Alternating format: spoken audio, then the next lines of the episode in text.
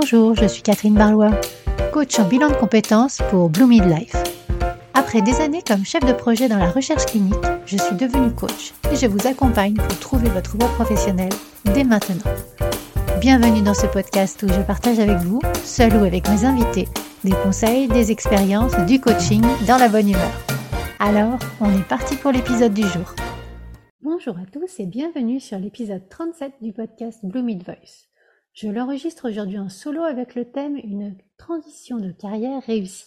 Dans cet épisode, comme dans les précédents, je vais résumer les informations essentielles provenant des meilleurs podcasts et ressources en anglais sur la recherche d'emploi en les rendant plus accessibles tout en ajoutant ma propre expérience. Mais avant de plonger dans le vif du sujet, je voudrais vous rappeler que vous pouvez retrouver toutes mes offres d'accompagnement sur le site bluemidlife.fr. B L U E M I D L I F E et surtout retrouver toutes les ressources gratuites que je partage avec vous, les épisodes de podcast, les articles de blog, mais également des cahiers d'approfondissement pour chaque sujet abordé dans mon podcast en solo. Bref, tout cela rien que pour vous. Alors je vous attends avec impatience sur mon site bloomidlife.fr. Et donc nous sommes partis pour l'épisode du jour avec le thème Une transition de carrière réussie. Je me base pour cet épisode sur les épisodes 246, 272 et 280 du podcast de Lisa Edwards et je vais vous donner le concentré des points à retenir. Mais avant de commencer vraiment, je voudrais revenir sur ce que j'entends par transition de carrière réussie, car nous avons tous une définition différente de la réussite. Quand on en est à changer volontairement de carrière, il est important de vérifier que le nouveau chemin qu'on choisit s'appuie sur nos compétences existantes, mais est également aligné avec nos intérêts et nos passions. Il est important également pour moi de tenir compte de l'équilibre entre le travail et la vie personnelle, en veillant à ce que ce nouveau chemin de carrière soit durable et enrichissant sur le plan personnel. Et pour finir, je voudrais vous partager que pour moi, la réussite n'est pas forcément de gagner plus, mais de gagner mieux en ayant une satisfaction personnelle et professionnelle accrue.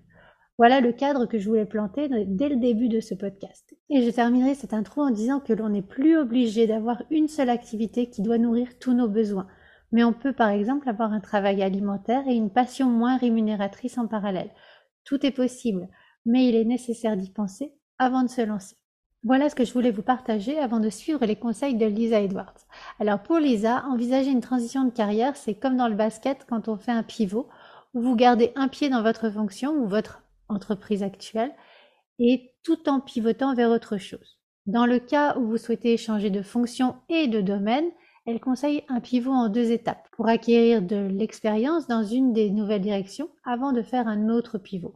Par exemple, vous êtes comptable dans la recherche clinique et vous souhaitez devenir chef de projet dans l'édition. Vous pouvez devenir comptable dans l'édition ou chef de projet dans la recherche clinique dans un premier temps pour rendre la transition plus fluide.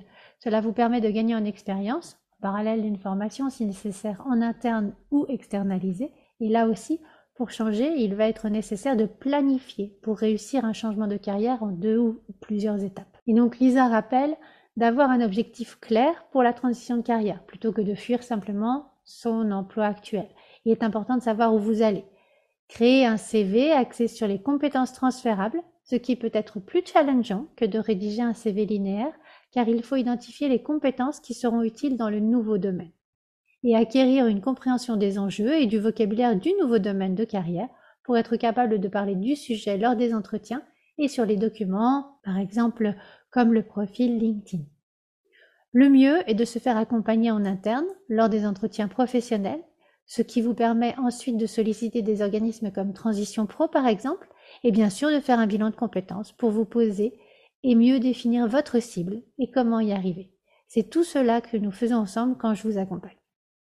Changer de carrière demande un investissement également de votre part D'où l'importance de planifier. Si vous n'avez pas d'expérience dans le domaine vers lequel vous pivotez, il est important de montrer votre intérêt en faisant des recherches sur les problèmes, les tendances, les défis de ce domaine.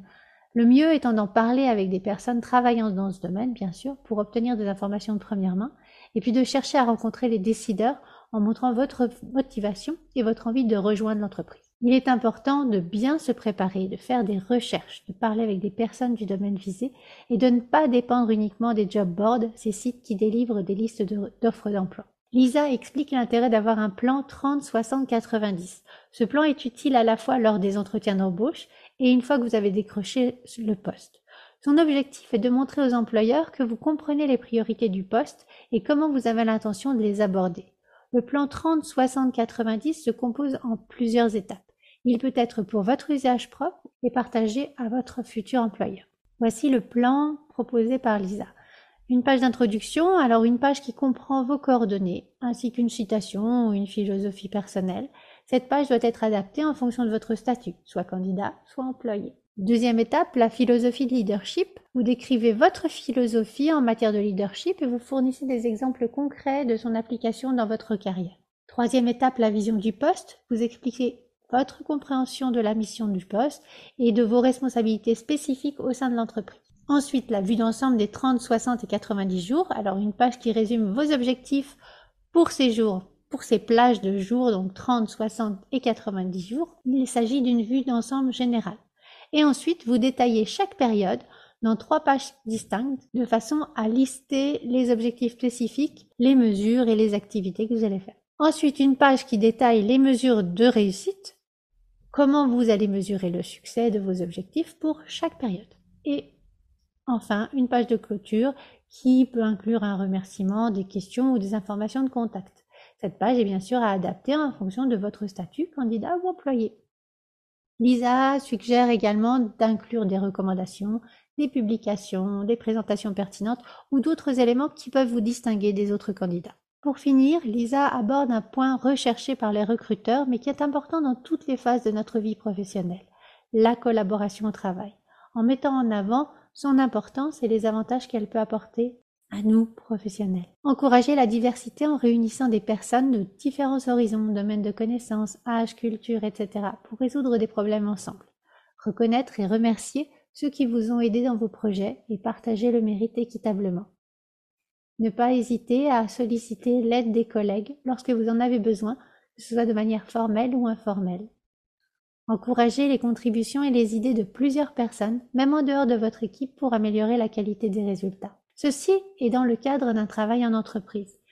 Mais pour moi, la collaboration fonctionne également quand nous sommes à la recherche d'un emploi. J'aime toujours prendre l'exemple de la personne qui connaît quelqu'un, qui connaît quelqu'un, qui pourra vous aider à avancer dans votre recherche ou qui recherchait quelqu'un comme vous, justement. C'est ce que j'ai développé, bien sûr, dans les épisodes sur le réseau, mais c'est vraiment important, et même d'un point de vue humain, pour moi, nous ne sommes pas faits pour vivre seuls. La collaboration, elle va au-delà du professionnel. Voilà, ainsi se termine cet épisode de podcast. Je vous ai préparé un workbook, un cahier d'exercice, pour vous permettre d'approfondir ce sujet et de vérifier que vous avez pensé à tout. Et j'y ai rajouté des idées bonus, comme d'habitude. Je vous laisse réfléchir à comment cela peut être appliqué dans votre recherche d'emploi et également dans votre changement de carrière. Et je mets le lien dans la retranscription. Partagez ce podcast si vous pensez qu'il pourra servir à l'un de vos proches ou de vos collègues.